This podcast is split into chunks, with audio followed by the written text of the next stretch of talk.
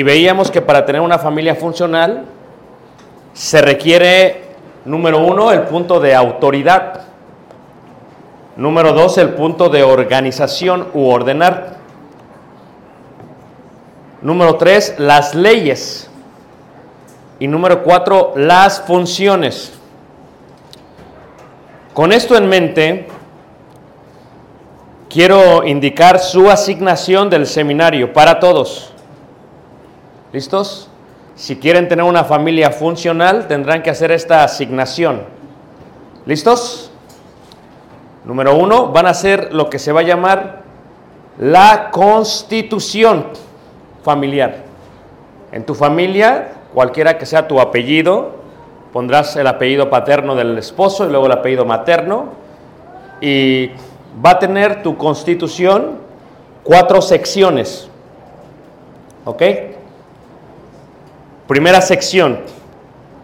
Van a colocar en la primera sección de su constitución lo que le vamos a llamar nuestra historia. Nuestra historia. Y entonces, en la misma se encuentra primero cómo conociste a tu cónyuge,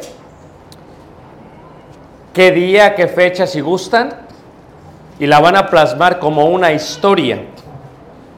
En el caso mío, yo pongo en septiembre de 1991. En el caso tuyo va a ser distinto, tal vez. Y la vas a escribir. Tu historia habla de la entidad e identidad de tu familia. Y esa va a ser la primera sección de tu constitución. Podrás añadir a la misma los hijos. Cuando deciden tener hijos, cuando van haciendo los hijos, puedes colocar algunas cosas acerca de por qué le pusieron a los hijos el nombre que le pusieron.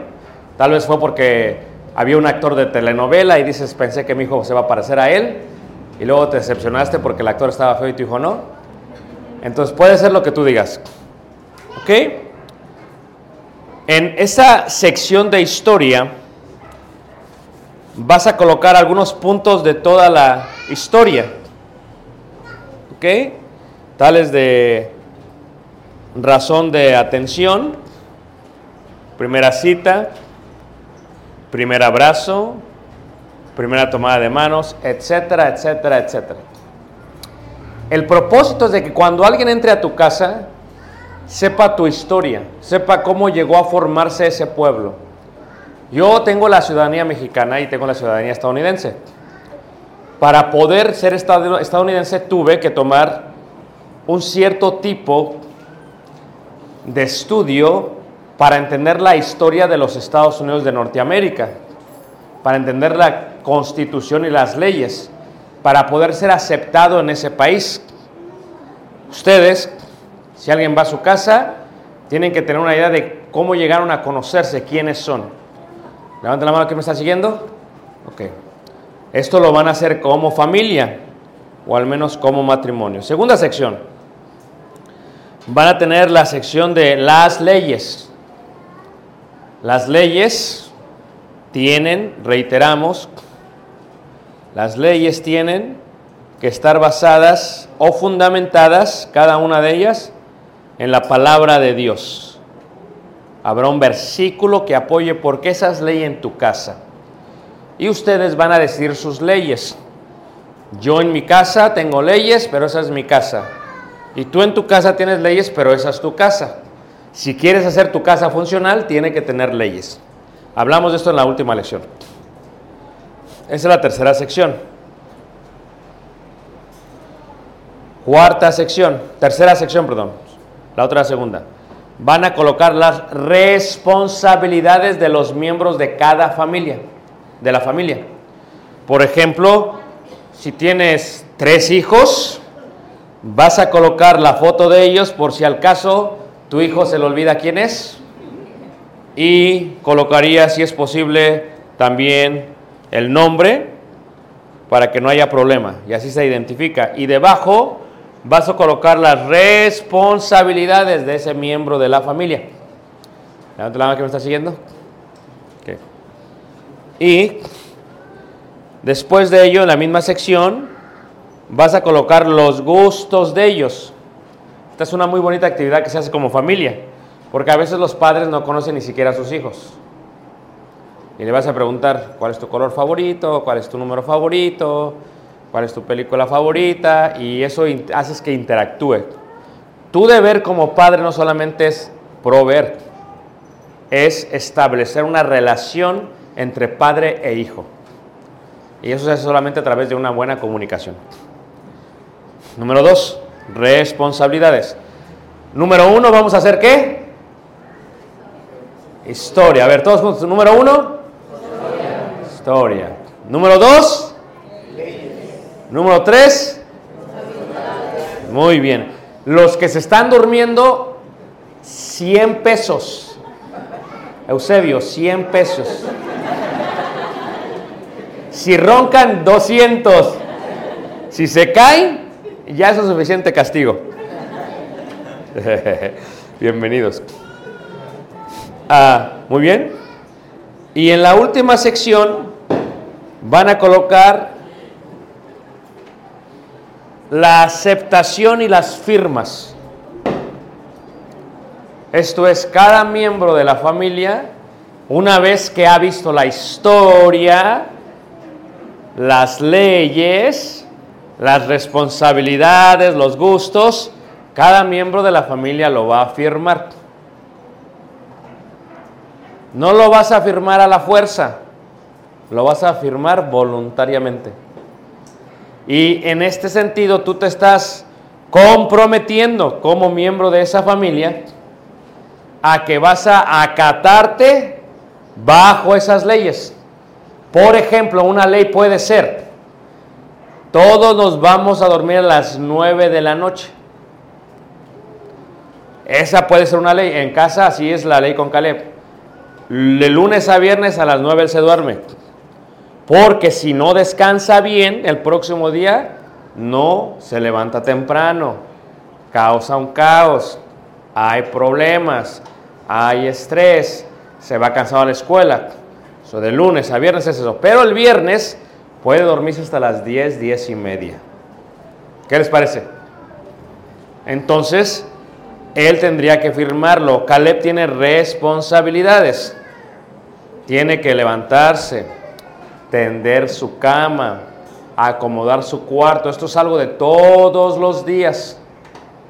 No es algo nada más de una vez al día. Si como madre siempre le haces su cama, le, tie- le arreglas todo, hay un gran problema con eso. Estás enseñando a tu hijo a ser un total inútil. ¿Ok? Y lo estás enseñando a depender de una mujer. Y cuando se casa, espera que la mujer haga todo y la mujer está toda infeliz. ¿Y de quién es la culpa? De la suegra. Porque le debió haber enseñado correctamente. Y haces la ceremonia de firmas. Se sientan todos, van tal vez a un hermoso restaurante a comer que les gusta a todos, van a una taquería, sino a un restaurante, se sientan, comparten, todos gustos, acuerdo, acuerdo, acuerdo, lo ponen en manos de Dios y hacen las y todos firman. Y una vez que todos firmen, lo vas a colocar sobre la pared, mejor en un cuadrito, algo que sea bonito. Cada vez que tu hijo entra a tu casa, cada vez que pasa por ese lugar, se acuerda del compromiso que hizo. Y no hay cambio. Ahora, mientras tu hijo va creciendo, se le van añadiendo ciertas estipulaciones, cláusulas a, él, a la constitución. Porque claro, cuando tu hijo tiene 5 años, cuando tiene 12 es otra responsabilidad, cuando tiene 18 es otra responsabilidad. Escuchen, no se vayan a traumar. Disculpen si les digo esto. Mi hijo ya sabe que cuando él trabaje, él paga renta en la casa. Voy a repetirlo. Caleb ya sabe que cuando trabaje paga renta. Y va a empezar a pagar utilidades. Porque ¿quién gasta la luz? Caleb. ¿Quién se baña? Caleb. ¿Y qué le estás enseñando a tu hijo? Si no lo haces así y de pronto de un día para otro se casa, le va a dar el paro cardíaco cuando empiece a pagar la luz, la renta y todo. Va a decir, pero ¿por qué se pagan tantas cosas? Y se va a traumar. Todo se hace en una forma que gradual. 100 pesos por allá, ¿ok? Gradual. ¿Ok? Entonces, pero aquí les voy a decir algo. Si alguno piensa que yo me estoy aprovechando, y para esto voy a pedir a los técnicos que editen esta parte del video, todo el dinero que me va a estar dando Caleb, yo se lo voy a guardar en una cuenta de banco, pero él nunca va a saber. Para el día que él se case, tampoco voy a sustraer como Judas de su cuenta. Tampoco voy a agarrar prestado del dinero de Caleb, que es mío realmente. No, no, no, no. Como dijo el rabino, sobre todas las cosas, nunca pierdes el control aún después de tu muerte. Cuando Caleb se casa, yo voy a sacar esa cuenta, ese dinero, y él no lo va a saber. Y el día de su boda, le voy a entregar un sobre, le voy a entregar un segundo sobre, y le voy a entregar un tercer sobre. Porque resulta que cuando los jóvenes empiezan a concientizar cómo se gasta, ya no dejan la luz prendida. Se bañan en menos de 10 minutos. ¿Qué les parece, hermanas? ¿Amén? Ah, ¿verdad? Pero tú no puedes controlar la luz, estás corriendo. ¡Apague la luz! ¡Apague la luz! ¿No saben cuándo gastamos? ¿De quién es la culpa, hermanos? ¿De quién la culpa? Del papá. Porque no, no estipuló qué? Las leyes. Y por lo tanto, el primer sobre de Caleb va a ser nuestro regalo de bodas. El segundo sobre va a ser su herencia adelantada. Y el tercer sobre va a ser su ahorro de rentas que me estuvo dando por los años que estuvo trabajando. Y tiene un buen inicio de vida. Pero Caleb no sabe nada de los sobres. No le vayan a decir. Y cada semana le metemos algo a cada sobrecito. Porque ¿quién paga la boda? El novio. ¿Y quién, según la Biblia? El padre del novio. Así que no me salgan con que padrinos, ¿ok? El papá del novio es el que se encarga de todo, porque le van a dar a su hijo una princesa que se va a convertir en una reina y en la madre de tus principitos. Así que Por eso te aseguras de que esté bien.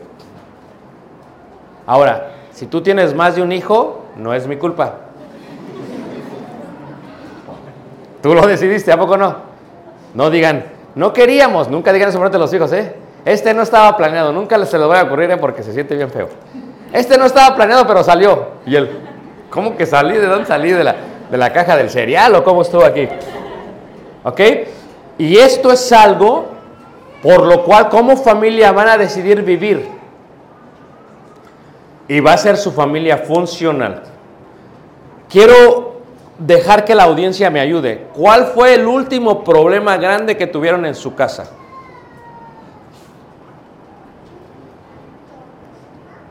Yo sé que se tienen que confesar, pero pues es la verdad, los niños saben.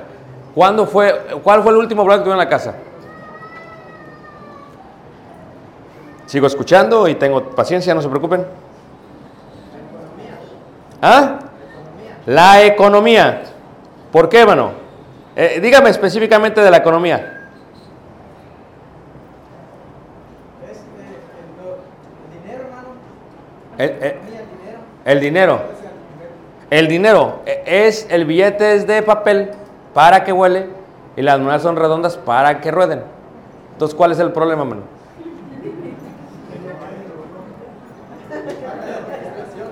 Administración, ¿listos hermanos? Por lo tanto, la familia tiene que tener un presupuesto. Amén, hermanos. No los escuché a gusto.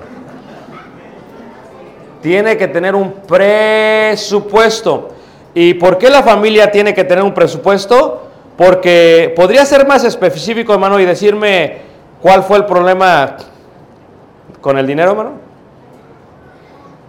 Sea más específico, administración. ¿Gastaron mucho los, la esposa o los hijos? La esposa. A ver, ¿podría decirnos quién es su esposa? No, no. Para que quede registrado en el, en, el, en el video. Miren, y aquí es donde hay otro problema. Aquí es donde tú vas a preguntar cinco veces por qué. Porque la culpa no es de la hermana Belén. Amén, hermanos. La culpa es de Juan Carlos. Amén, hermanos. ¿Están de acuerdo, hermanos? La hermana está, amén. Espérese, todavía no acabo. Amén. Nunca la vi tan contenta. ok. Pregunta cinco veces por qué. Y estas las preguntas que hacen. Hay hermanos acá. Si quieres quitar esto de aquí, mija. Y aquí hay dos asientos. Si quieren dos personas aquí, disculpen. Y ahorita vemos si acomodamos a alguien más, ¿ok? Y dos asientos, muy bien. Si alguien quiere, hay dos asientos aquí arriba. Ok, entonces estábamos en la parte de por qué, ¿ok? Aquí viene la serie de preguntas, ¿ok? ¿Listos? Ahí nada más cuidado con el tripié. Ahí viene la serie de preguntas, ¿ok?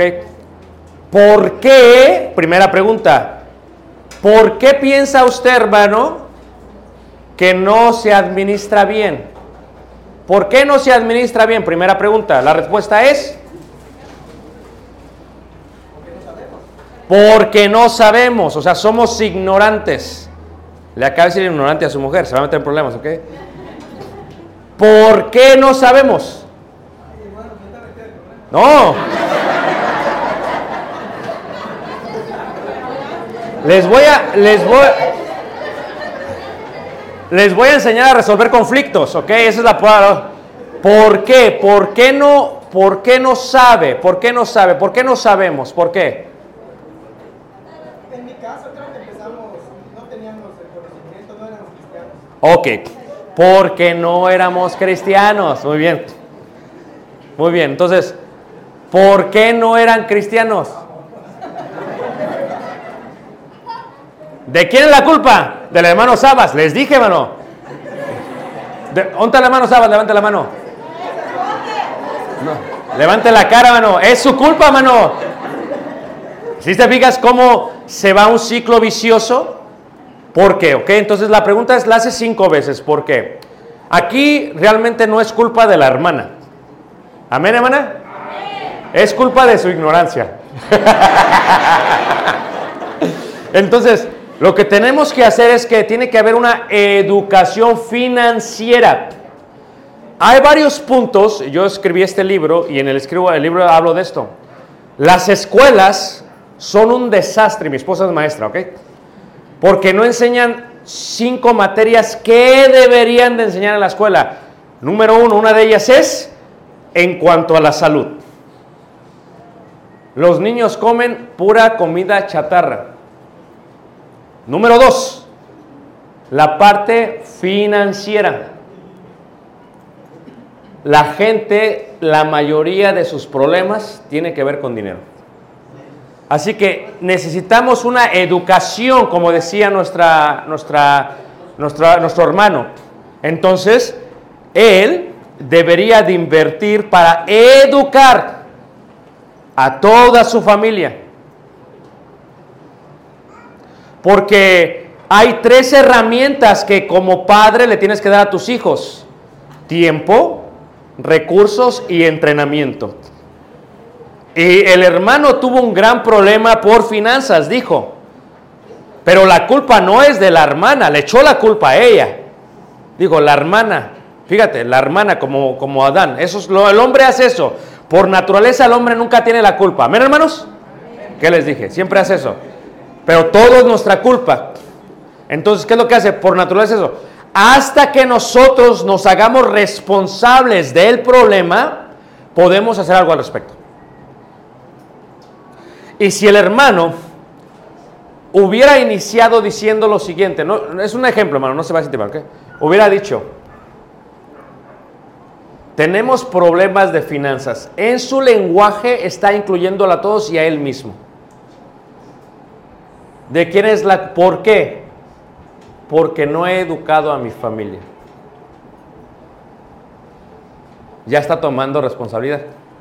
Porque de otra manera, si el hermano le echa la culpa a la hermana, la hermana ya siente que es algo personal y hay un conflicto. ¿Y cuántos matrimonios no se van toda la vida echándose la culpa al uno a qué? A el otro. Cuando somos un equipo, somos una sola carne. ¿Por qué? Si hay una educación financiera, se establece en finanzas el principio del cual hablábamos ayer. Ustedes se acuerdan que ayer estábamos hablando de este principio que era muy importante. Es un, es, un, es, un, es un, principio muy sencillo, aunque la gente no lo quiera entender, es un principio simplemente y muy, muy sencillo. El principio es que si quieres comprar, quieres, y luego, ¿cuál es el segundo paso? Trabajas y luego, ¿qué? Nunca es, la sociedad hoy te enseñaron a quieres, obtienes, trabajas. No, no, no, no, no, no, no. Caleb me estuvo pidiendo por mucho tiempo un robot. Le gustan los legos, colecciona legos. Mucho tiempo. Quiero esto, quiero tiempo, quiero esto. ¿Tengo dinero para comprarlo? Sí, pero lo voy a dañar. Le dije, mira, ¿cuánto cuesta? ¿Cuántos domingos vas a tener que ahorrar? Dice, pero yo lo quiero ya, ok. ¿Qué puedes hacer? Le estoy ayudando. ¿Qué puedes hacer para obtenerlo antes? Dice, no sé, ¿qué sabes hacer? Dice, mi mamá me enseñó a hacer pasteles ayer. Ah, ok. Eh, ¿Qué puedes hacer? Dice, puedo vender pasteles. Digo, muy bien. ¿Cuántos pasteles? Lo que estoy haciendo es que lo estoy entrenando para que cuando Caleb esté casado y tenga que hacer algo así, diga, ok, que el recurso es él. Como padres les podemos solucionar las cosas, pero la idea es que lo idee, lo trabaje. Ahora Caleb dice, necesito tanto, voy a vender tantos pasteles, ok. Y empezó a hacer los pasteles y los hizo. Y cuando obtuvo su robot se sentía muy orgulloso. Porque primero quiso y luego qué. Y luego qué. Pero si él no hubiera hecho eso, lo que hubiera hecho es lo que hace la mayoría de la gente. La gente se endeuda. Se endeuda. Y le he dicho a la gente, una cosa es tomar decisiones fuera del agua, otra dentro del agua y otra dentro del lodo. Y cuando estás fuera del agua no tienes deudas. ¿Se acuerdan de cómo antes los antiguos, antes de comprar algo, tenían todo su dinero? ¿Dónde? No, en la hamaca, porque aquí hace hamacas. en el colchón. ¿Se acuerdan? Y no compraban hasta que qué tenían. Pero tenemos una sociedad americanizada. Yo vivo en Estados Unidos, entienden lo que voy a decir, ¿ok? En la Unión Americana. Escúchame, yo estudié finanzas, ¿ok? México en los últimos 40 años está convirtiendo en una copia de Estados Unidos. Y esa es la copia. La copia es quiero, obtengo y luego trabajo. Es un problema. Porque, ¿qué, qué pasa? ¿Por qué ¿Quién es el dueño de la Coppel? ¿Quién es el dueño de la Electra? ¿Quién le está pagando su yate? La hermana Belén. Ahora, entonces, si yo educo, si este es un problema, ¿cómo lo vamos a confrontar? Hay seis pasos para resolver el conflicto. ¿Cuántos pasos hay, hermanos? Número uno, A, aclarar. A, aclarar.